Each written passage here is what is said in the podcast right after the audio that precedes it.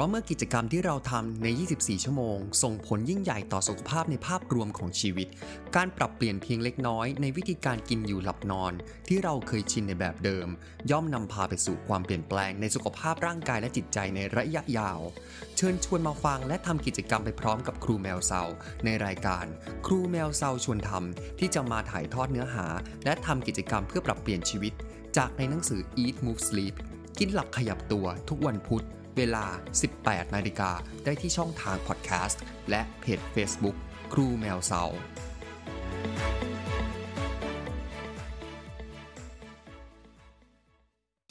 ยินดีต้อนรับเข้าสู่รายการครูแมวเซาชวนทำครับ อยู่ด้วยกันที่ EP ที่ 7 แล้วนะครับผม จากที่ผู้เขียนนะมีแรงบันดาลใจในการเขียนหนังสือเล่มนี้ฮะหนังสือ Eat Move Sleep เพราะว่าเขามีแรงบันดาลใจต้องการที่จะดูแลสุขภาพของตนเอง อันเนื่องมาจากที่เขาเป็นโรคที่เป็นผลพวงมาจากพันธุกรรม หรือเป็นความผิดปกติของยีนพันธุกรรมจากเขาเองนะครับ แต่การที่จะต้องคอยเอาแต่กล่าวโทษยีนพันธุกรรมของตนเอง แล้วใช้เป็นข้ออ้างเพื่อตัดสินทำอะไรแบบทำอะไรแย่ๆกับตนเองตลอดเวลา เอาแต่โทษตนเองว่าเราเป็นเหยื่อที่เคราะห์ร้ายจากการที่เราเลือกเกิดไม่ได้ มันก็จะดูยิ่งซ้ำเติมตัวเองลงไปยิ่งกว่าเดิมนะครับ เพราะฉะนั้นถึงแม้ว่า แม้เราจะเลือกเกิดไม่ได้ก็จริง แต่เราก็สามารถที่จะทำให้ชีวิตให้ดีขึ้นได้ฮะ ซึ่งจริง ๆ แล้วเนี่ยนักวิทยาศาสตร์ได้ค้นพบแล้วว่า วิธีการใช้ชีวิตของเราสามารถสร้างความเปลี่ยนแปลงในระดับพันธุกรรมได้อย่างชัดเจนแล้วก็รวดเร็ว นั่นหมายความว่า แม้ว่าถึงเราจะมีประวัติของบุคคลในครอบครัวที่เป็นโรคอ้วน หรือว่าโรคหัวใจก็ตามนะครับ หากเราดูแลสุขภาพร่างกายแล้วก็จิตใจของเราให้ดี เราย่อมสร้างการเปลี่ยนแปลงของการแสดงออกของยีนเหล่านั้นได้อย่างแน่นอน หรือถ้าหากกล่าวในมุมกลับกันก็คือ หากใครเกิดมาไม่ได้มีข้อบกพร่องทางพันธุกรรมอะไรอะแต่ดันกลับใช้ชีวิตที่ไม่ได้บำรุงรักษาหรือใส่ใจดูแลสุขภาพของตนเอง ผลที่ได้ก็อาจจะทำให้เขาเป็นโรคอ้วนหรือโรคหัวใจก็ได้ เพราะฉะนั้นเลิกกล่าวโทษตนเองว่า เฮ้ยเราเกิดมาก็เป็นแบบนี้แล้ว เลิกโทษเวรโทษกรรม นะฮะเพราะว่าจริงๆแล้วเราสามารถเริ่มต้นใหม่ได้อยู่ตลอดเวลา แล้วก็เริ่มได้ตั้งแต่ตอนนี้วินาทีนี้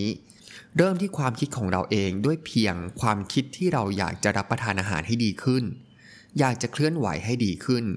แล้วก็อยากจะนอนหลับให้อย่างมีคุณภาพมากขึ้น เมื่อคิดแล้ว เราก็ค่อยลงมือทำเห็นการเปลี่ยนแปลง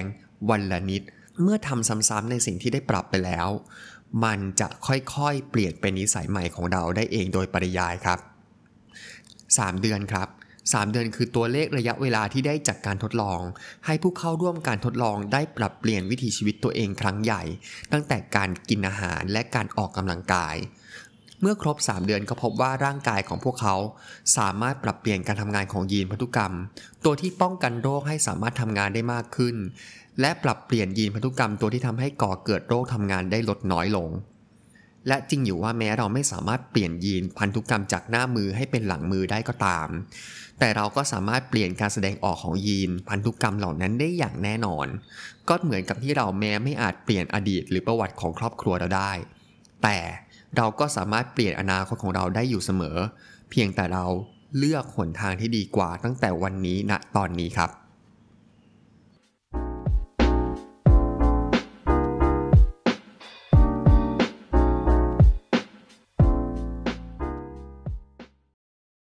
มาอยู่ในเรื่องของการเคลื่อนไหวร่างกายครับหนังสือกล่าวให้ข้อสำคัญกับการใช้วิธีการนับก้าวเดิน เพราะเป็นวิธีการที่ทำให้เรามีจิตใจที่จดจอ่อติดตามหรือ track ข้อมูลด้วยตนเอง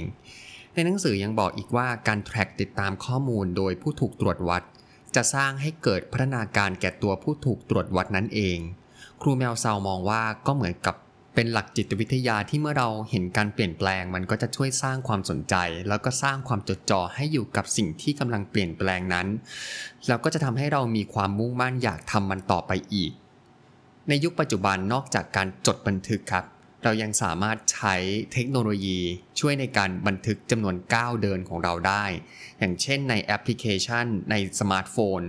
สิ่งเหล่านี้จะช่วยกระตุ้นและส่งเสริมให้เราตั้งเป้าหมายให้กับตนเอง แล้วยังเป็นอีกหนึ่งกุญแจสำคัญที่ทำให้เราเคลื่อนไหวร่างกายได้มากขึ้น แล้วเราก็ยังอาจลองชวนเพื่อนๆครับมาลองร่วมกิจกรรมนับก้าวเดินไปพร้อมกัน เหมือนคล้ายๆ เราเล่นเกม เล่นเกมสนุกไปกับเพื่อนๆพร้อมกัน การเปรียบเทียบการเดินของเรากับเพื่อน ก็จะช่วยให้เราคอยนึกถึงและเตือนความทรงจำในการสร้างการเคลื่อนไหวร่างกายให้มากขึ้นตลอดทั้งวัน แล้วก็ในวันต่อๆไปด้วย ทีนี้เรามาตั้งเป้าหมายกันครับ ซึ่งมาตรฐานที่ใช้โดยแพร่หลายเลยนะ นั่นคือตัวเลขแสดงจำนวนก้าวของแต่ละวัน มีงานวิจัยชี้วัดว่าการเดินวันละ 19,000หรือตกราวๆ7-8 กิโลเมตรถูกนำมาใช้เป็นเป้าหมายที่ดีของการเคลื่อนไหวร่างกาย และคนที่เดินถือว่าเดินได้น้อยนะครับ จะอยู่ที่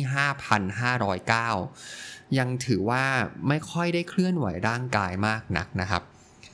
แล้วการเดินที่ 19,000ต่อวันเนี่ย ถือว่าเป็นเกณฑ์ที่ดีต่อสุขภาพ ทั้งในแง่ของการลดน้ำหนัก รวมไปถึงการป้องกันโรคเบาหวาน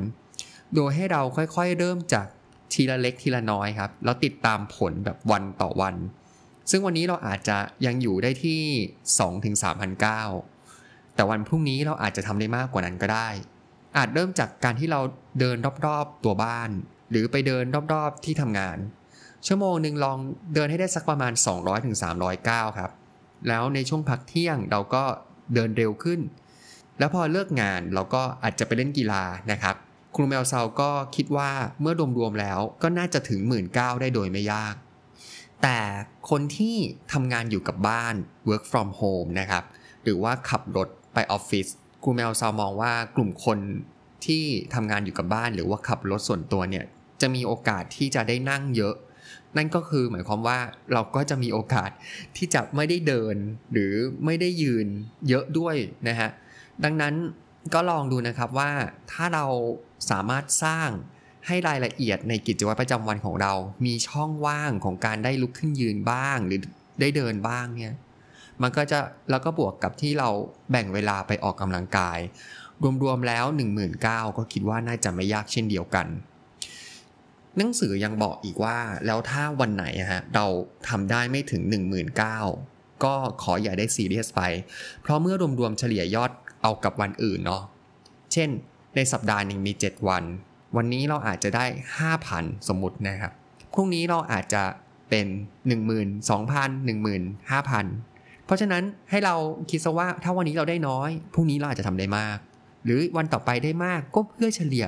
วันข้างหน้าเราอาจจะมีธุระสำหรับก้าวเดินได้น้อยนะฮะเฉลี่ยกันไปเฉลี่ยกันมา เป็นว่าใน 7 วันก็จะเป็น 79,000นะครับรวมๆแล้ว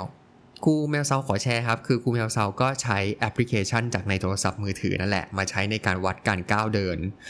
แล้วก็เอาโทรศัพท์มือถืออะมาใส่ในกระเป๋ากางเกงเอาไว้ พอเวลาเราเดิน เจ้าแอปพลิเคชันก็จะทำงานไป จะช่วยนับก้าวเดินได้ตลอดเวลาที่เราได้พกพาเอาเจ้าโทรศัพท์มือถือของเราไปด้วย ข้อดีของการใช้สมาร์ทโฟนก็คือเราสามารถนับจำนวนก้าวได้ แล้วก็ยังใช้ช่วยจับเวลา แล้วก็ระยะทางของการเดินได้อีกด้วยครับ อีกทั้งยังสามารถนับการเผาผลาญจำนวนแคลอรี่หรือพลังงานที่เราได้ใช้ในกิจกรรมในการเดินเนี้ยได้อีกด้วยนะฮะเขาก็จะบอกมาเป็นตัวเลขเลย แต่ถ้าหากใครมีอุปกรณ์อย่างอื่น อย่างเช่นสมาร์ทวอชครูแมวเซาก็คิดว่าน่าจะพกพาง่าย แล้วก็สะดวกกว่าการใช้โทรศัพท์มือถือครับ ท้ายนี้นะครับก็เป็นกิจกรรมส่งท้ายของ EP ที่ 7 มี 3 ข้อเหมือนเดิมนะครับามาดูข้อแรกกันดีกว่า ข้อที่ 1 ครับ ให้ทุกวันนี้ของเรากินผักและผลไม้เป็นหลักทุกมือ้ออืมน่าสนใจ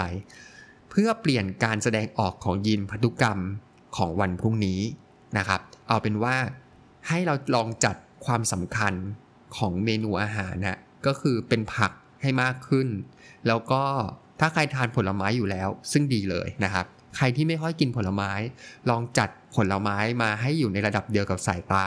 แล้วเราจะได้เห็นแล้วเราจะอยากกินเนาะเอาให้เป็นมื้อหลักนะครับ ข้อ 2 เลือกใช้วิธีการวัดการเคลื่อนไหวร่างกาย เพื่อติดตามการเคลื่อนไหวของเราในแต่ละวัน